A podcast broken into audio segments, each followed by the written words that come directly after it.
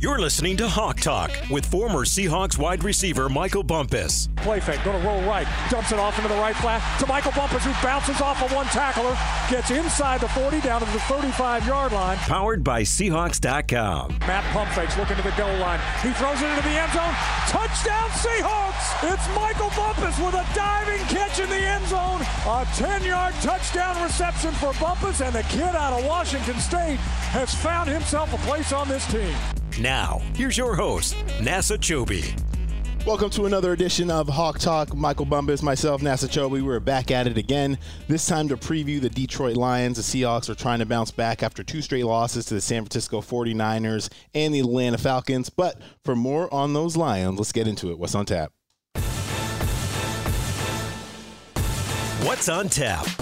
Detroit bump one and two, tied for last place in the NFC South. I just I don't know why I keep throwing last place in there, man. It's three weeks. I'm out here throwing that around. It's third week in a row. I just left that in there. You know what I'm saying? Stop judging them. no, these these these Lions are a good football team. I'm not. I'm going to be consistent throughout this podcast. This is a good football team. They are way better than Yeah. one and two record. They lost the opening week 38-35 to uh, what we're seeing now is a good Philadelphia Eagles team that's undefeated. They go ahead and beat the Commanders 36 to 27 in week 2 and then in week 3 they lose a heartbreaker to the Vikings 28-24 and like I said they're a good football team. They got good players on offense and defense and and bump man, what you see from these Lions against the Vikings, man? They had a 10 point lead, man. What happened? Man, I was we're watching um, the scores, obviously keeping track of what's going on, and these guys jumped out to a 14-0 lead uh, in the second quarter. We're like, okay, Lions, you're doing your thing, but right before the half, the Vikings were tied up. Of course, getting Dalvin Cook involved, and then in the third quarters, it was all Lions. They scored 10 points. They took a 24 to 14 lead going into the fourth. But then things got a little bit interesting. Trailing 24 to 21 with 236 remaining. The Vikings turned the ball over on downs at the Minnesota 47 yard line. What happened next? Oof. The Vikings, sorry, the Vikings went on to that 56 yard in just three plays for a touchdown bump. And the reason I got tripped up there for a second is because Dan Campbell, Mr. Go for it on fourth down. Yep. Six times in one football game. I don't know Aggressive. what the I don't know what the analytics say, but six times and uh, you know he's kicking himself after the fact. I, I wouldn't be hard on him given that situation. That's the right call. You kick the field goal. Your field goal kicker doesn't help you out. They miss it. Vikings flip, turn around, go just three plays, 56 yards, get that touchdown to KJ Osborne. And Jared Goff, you know, he had decent numbers 25 of 41, 277, one touchdown, one pick. Um, Jamaal Williams led the Lions in rushing with 87 yards and 20 carries and two touchdowns. But yeah, I mean, that's a game that the Lions feel they should have won and definitely kicking themselves with a division rival like that on the road. Yep, Josh Reynolds led all receivers. He has six for 96. And as always, man, this is one of the most underrated receivers in this league. Amon-Ra St. Brown out of USC has six receptions for 96 yards. So you look at all that that happened during this game, and you got to respect these dudes. We know the Vikings have a high powered offense. We know the Lions have a high powered offense. We'll talk about where the rankings are here, but uh, respect this team. Uh, here's the head to head comparison. Let's talk about this offense. You look at just Lions offense, ranked number three overall, 409 yards per game, running the rock, a category that the Hawks have struggled with a little bit, right? 170 yards per game. That's third. Pass offense, they're 16th. But points per game, they will put points on the scoreboard 31 points per game. Hawks better come ready to play. Yeah, those numbers jump off, and we've been saying this week about waiting a little bit of time. Through three games, there's enough data out there that there's some validity in some of these numbers. Doesn't mean Yeah. teams can't get better, can't get worse, but there's something behind them a little bit. And you see a third ranked rushing offense, you see number two putting up points per game. This is an offense that's not not to mess with. They're doing some really good things. You know, on the flip side, the Seahawks are kind of finding the 49ers game really torpedoed any offensive numbers in terms of comparison to the rest of the league. They rank at 28th in total offense right now, 29th in rush deep offense, uh, 21st in pass offense, and points per game. They're tied for 28th. So when you don't score any points in week two offensively, of course, your numbers aren't going to look well. So the Seahawks definitely trying to catch the Lions in those numbers. But when you flip it over to the defensive side bump, the Lions, that's kind of where they come back to earth a little bit. They're giving Yep. up a ton of yards, uh, 408 yards per game. That's 28th. They're giving up 142 yards on the ground. They're giving up 265 yards through the air. That's 25th in the league. And they're allowing a ton of points. So they're scoring a bunch of points, but they're giving up a ton Yeah. of points. Last in the league, giving up 31 points per game. So obviously, there's good players on that defensive unit, but they're a young defense, and there's definitely some room to improve from a Lions standpoint. Yeah, you look at those numbers. The Lions are like, cool, we'll put up 400 yards. We'll give up 400 yards. Cool, we'll put up 30 points. We'll give up 30 points. So it's um it this is a game that has the potential to be some type of a shootout. We didn't expect that with the Atlanta Falcons. We thought it'd be a, a low scoring game. But with this, when you look at the numbers, you expect a high scoring game, but you know how this game goes, man. It's the NFL. You never know what you're going to get. Stat leaders for each team. You look at Swift, who I don't think is playing this week. He has two, he leads the team with 231 rushing yards for the Lions. Of course, you got Amon-Ra St. Brown doing his thing over there, leading in receptions and reception yards. And then for the Seahawks, Penny's leading the way with 141 on the ground. Geno 717 through the air. And uh Will Dissly, man. He got two receiving touchdowns for the Seattle Seahawks. It's a it's a beautiful thing. And then it makes you curious a bit too, because you want the tight ends to get involved. Uncle Will, two touchdowns, that's what's up. But you're also like, all right, all right, lock it. Okay, DK. Let's uh let's get these guys some some red zone touches as well. Absolutely. I mean, it's great, like you said, Will Dissly. You love to spread the ball around for the tight ends to be involved. But when you think of scoring, you're thinking of two guys, like you said, number 14, number 16. Those are the guys getting right. touchdowns. DK Metcalf, I believe, had 12 touchdowns last season. So those are the guys you want to get really more involved in the scoring part. I know they will. It's early in the season, so hopefully those get you know lifted up. Uh, Tariq Woolen checking in with a one interception on defenses here, which is good. Hopefully those numbers go up as well. So pretty balanced there. Hoping the Seahawks can kind of – figure some things out this week. They kind of started yeah, that process against the Falcons. Mm-hmm. I feel mm-hmm. like they're well on their way. But these teams are pretty familiar with each other in recent years. Let's know the history. Know your history. Seahawks lead the all-time series 11 to 5, 1 0 in the postseason. Seahawks have won 7 of the last 8 meetings against the Lions. And last year bump it was in week 17 towards the end of the year. It was the second week of snow, I believe, at Lumen Field, so it was kind of tough to get around. Yeah. You saw that with the crowd, but the Seahawks won big in the final home game of 2021, beating the Lions 51 to 29. Seahawks were rolling on offense, that was kind of the first time last year that they looked fully normal after Russell Wilson's finger injury. Penny, Rashaad Penny went off 170 yards, 25 carries, two touchdowns. DK was balling too, had three touchdowns. Russell Wilson had four touchdowns on the day. Some more guys that are no longer here. DJ Reed had two interceptions. Ugo Amadi also got a pick. And the 51 points were the third most, I had to look this up, third most points the Seahawks have scored in franchise history. Wow. I did not know that. I don't remember that at the time. So that 51 burger was a big one for them. But one of the bright spots, and again, we'll continue to talk about him and, in uh, Man Up, but Detroit, Amon-Ra St. Brown was rookie last year in that game, eight receptions, 111 yards in one touchdown. So hopefully we see a little bit more of the same. I would love to see 50 points on the scoreboard down there at Ford Field for the Seahawks. So that was the last time, but let's go around the NFC West. What's the word?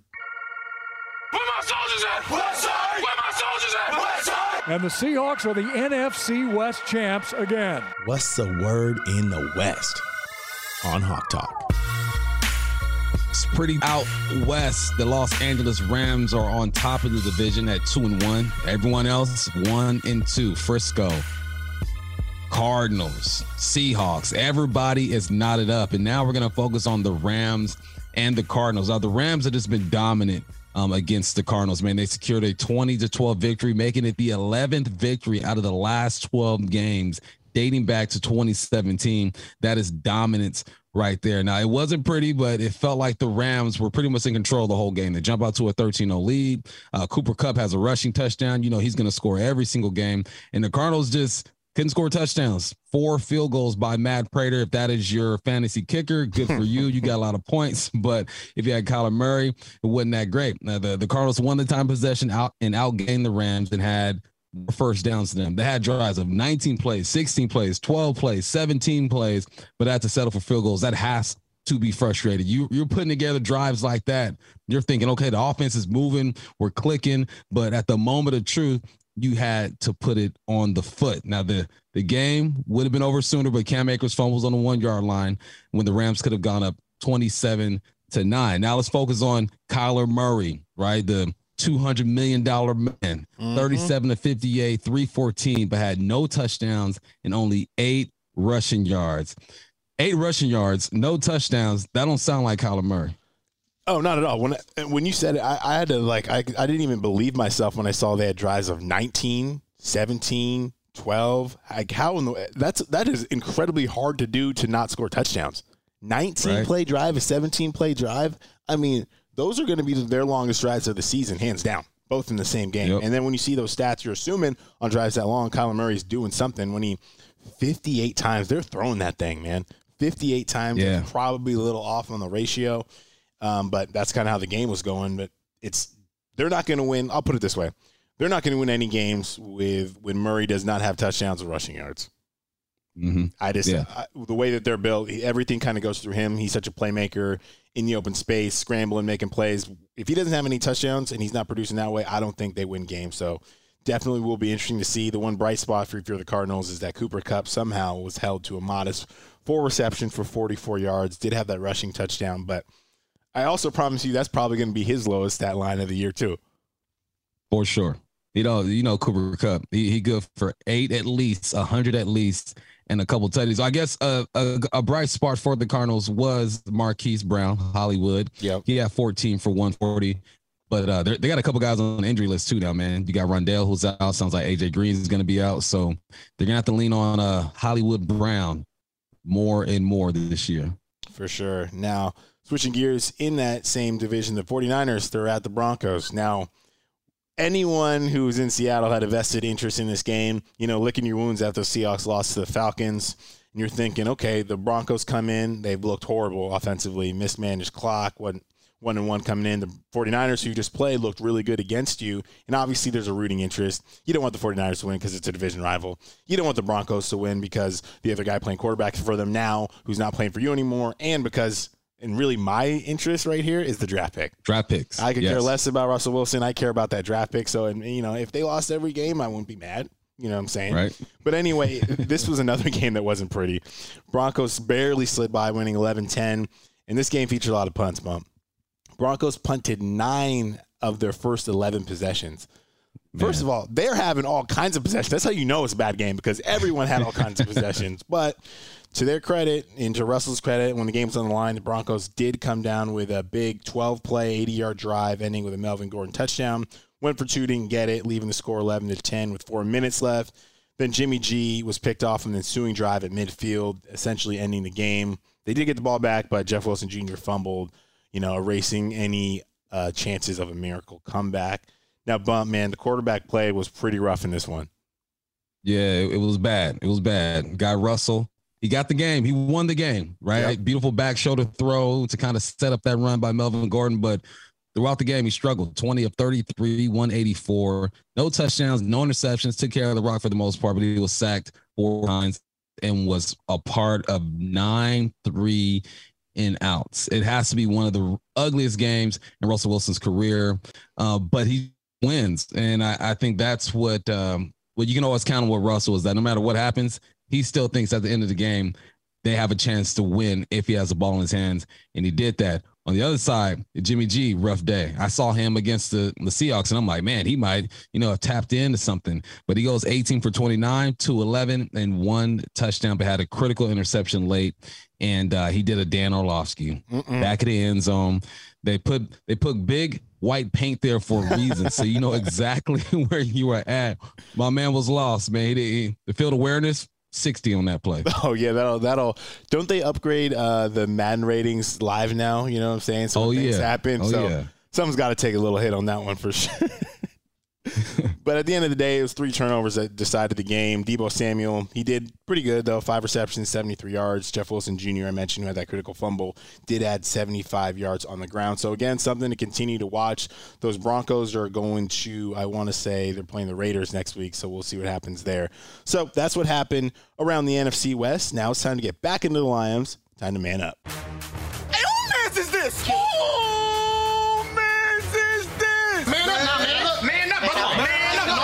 Man up on Hawk Talk.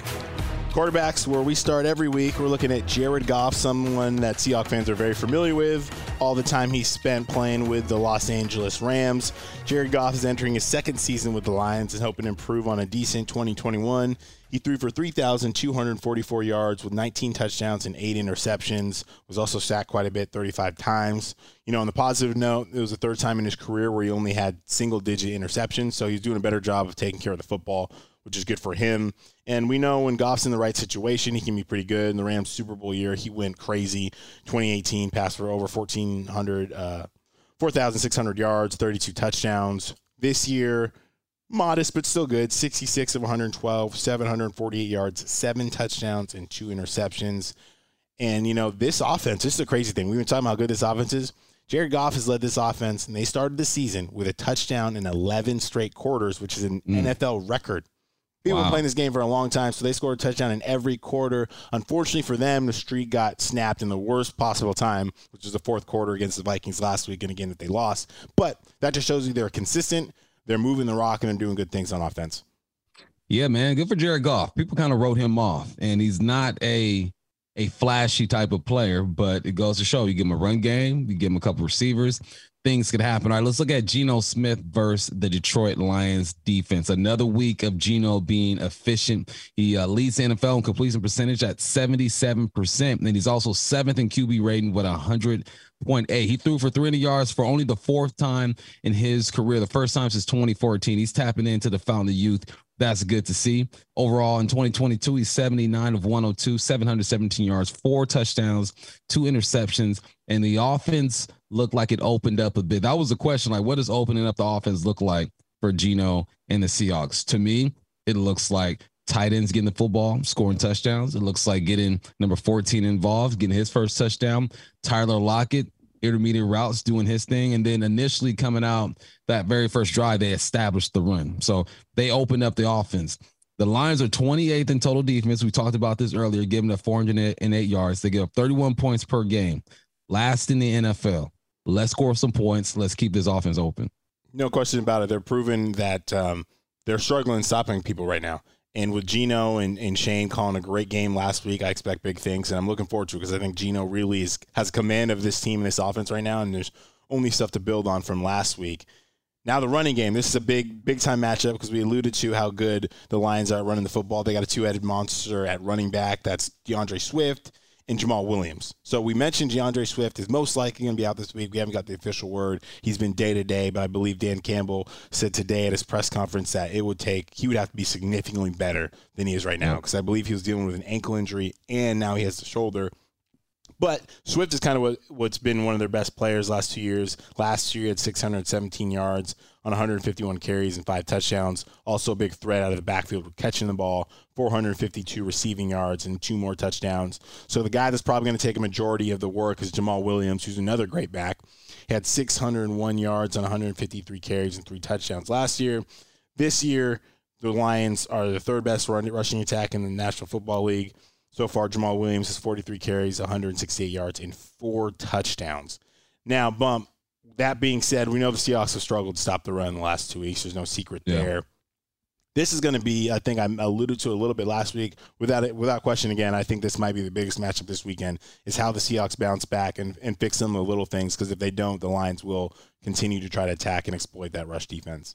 Yeah, unfortunately, uh, Patterson went for 140. He got NFC Offensive Player of the Week. We we we don't need that. We don't need to contribute to any more of that nonsense. And it, it starts this week.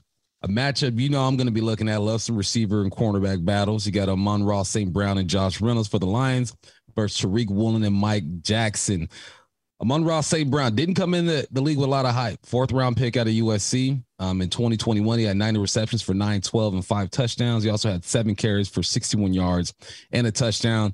And this season, he's doing his thing again 23 receptions, 253, and three touchdowns. He had a streak of eight games with at least eight receptions, but that was snapped on Sunday against the Vikings. That streak began last December, tied for the longest streak in history. So we just said, okay, they scored in 11 straight quarters. Yep. And then they have a receiver who's had eight receptions in eight straight games. Um, offensively, you know that they're going to be able to do some things. Then you got Josh Reynolds. He's the second leading receiver for this team. He has 10 for 162 and one touchdown. But here's where it's going to be tough for them. Tariq Woolen is figuring this thing out. He had his first interception against the Atlanta Falcons. Um, according to Pro Football Reference, he's allowing 33% passer rating when targeted. That's pretty good. Then the other side, you got Mike Jacks, who's played uh, pretty good so far this year as well. Uh, he's been flagged four times, but He's learning. It's yeah. uh yes, it's his fourth year in the league. Hasn't got the reps that he's gotten, but I like where these two are going. I didn't expect these two to be the starters. I yeah. thought it was going to be like Sidney Jones, maybe Tre Brown, but Tariq Woolen and Mike Jackson are, are surprising a lot of folks and playing good. Yeah, love to see what we're seeing from them, and it's going to be interesting the next couple weeks because that cornerback room is going to continue to get healthier. Head coach yep. Pete Carroll talked about in his press conference today that Tre Brown is a couple weeks away. Obviously, he has to stay out for an extended amount of time because he went on the PUP list. But and then Artie Burns is looking to be healthy for the first time. So every everything is with those rookies. You know, rookies. Tariq the rookie, Mike Jackson, a player that doesn't have a ton of reps. With those guys playing well, and then you add more competition in the room, it only makes things better. So looking forward to that. Now we'll keep it with your receivers, Michael Bumpus. Yes, sir. DK Metcalf, Tyler Lockett taking on Armani and Jeff Okudah. I just, just left it at Armani. I've not seen it. the pronunciation guide yet, so I'm gonna just leave it there. Armanio. You know what I'm saying? Armanio. Guarantee somebody calls him that. oh yeah. Guaranteed. Oh, I'm sure.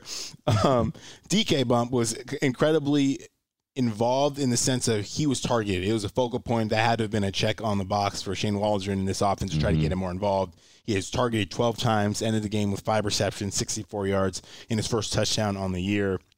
Um, so far this year combined, he's got 16 catches for 135 yards and one touchdown. Tyler Lockett's had another great week. Two second week in a row, he's had nine receptions. He's doing his thing. So the, those two combined were targeted 23 times on Sunday. That's a good recipe for success moving forward. Yep. I think, in my opinion. I'm with you. Um, the more targets, the better. Now is the efficiency. Tyler Lockett is always efficient. I want to say career wise, he's no he's no lower than 70% completion rate when you throw the football to him. With DK, it was more, it's more about volume. I'm just glad they they made it a point to focus on this dude. For sure. And then defensively, the guys are going against. So Okudah was a third overall pick. People forget in 2020 draft. When you're th- when you're picked that high, there's a heavy expectations. But he's been banged up the, the first two seasons. He he had a season-ending groin injury, and then he messed up his Achilles. So he had to win the battle in, in camp this year, and now he's there starting, you know, on the other side. He's got 14 tackles and two passes defended. And I think DK got asked about him today, and then they were kind of asking him because I feel like, you know, an article came out today, I believe it was on Pro Football Focus or somewhere, showing how he matched up against Justin Jefferson. Jefferson didn't have a lot of uh, catches last week and how he might have taken him away which maybe slow your roll. Anytime Justin Jefferson isn't getting the ball, there's got to be other factors involved than yeah. someone just locking him up. And DK wasn't throwing any shade. He was just kind of like, well, I don't know if he's shutting people down. He's a good corner, but he's always got safety help over the top. So it, will be interesting this this matchup this week. And on the other side, Armanio, my guy Armani, he's coming Armanio. off. A great, he's coming off a great season. He had six interceptions last year, third in the NFL.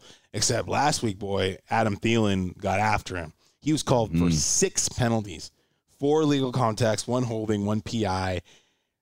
That's rough, man. So if man. you're Tyler Lockett, bump, if you're seeing this, you're watching film and you're DK and you're Tyler, you got to be licking your chops. Not saying these aren't good players, but if you're seeing someone who has six penalties in one game, there's obviously something that's not going right in that facet of the game.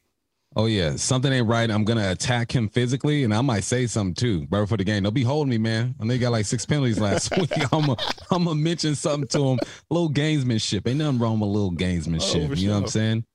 Next matchup, we're looking at the youngins. The young guys on the line are gonna go at it. You got Aidan Hutchinson and Abe Lucas. Hutchinson was drafted second overall in this past draft. Uh, so far, man, his first three NFL games, he has seven tackles, three sacks, three QB hits, two TFLs. I mean, this dude is is everywhere. He is good as advertised. I wondered what that game. You always wonder what the transition is going to be like. Like, can you be that dominant player you were at Michigan and bring that over to the NFL?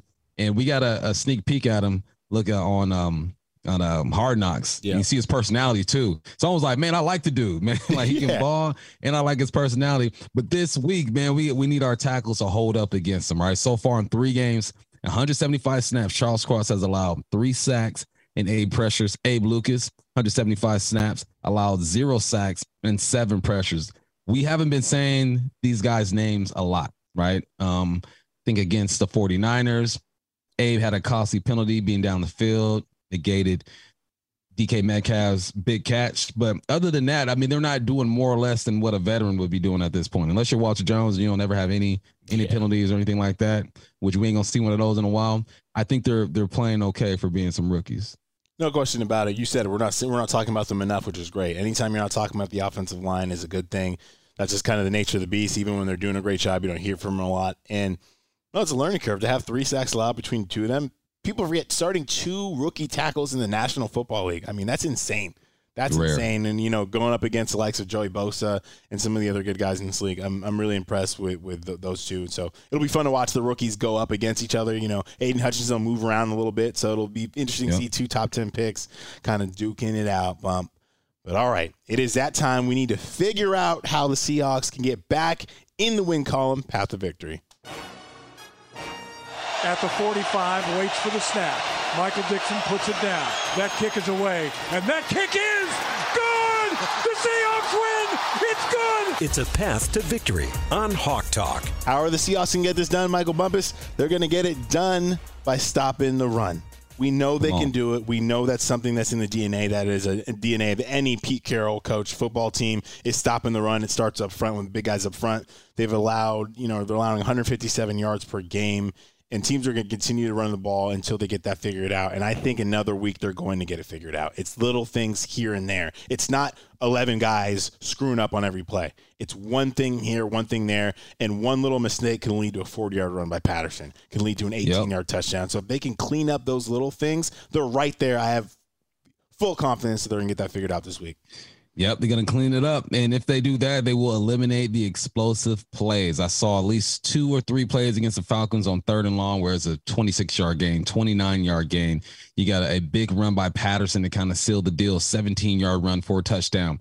It's all explosive. Like this team plays good at times, and then there's one or two plays that kind of derail things. So they have to eliminate plays and then play fast and aggressive on defense. Like you got to find a way to be disciplined but be loose at the same time mm-hmm. and just allow yourself to be the the great athletes that they are the the best athletes in the world in my opinion play defense they just get after it Yep, no, I love it. Play loose, play fast, man. Get north south, play fast. Love to see it. Hoping that gets going on this week.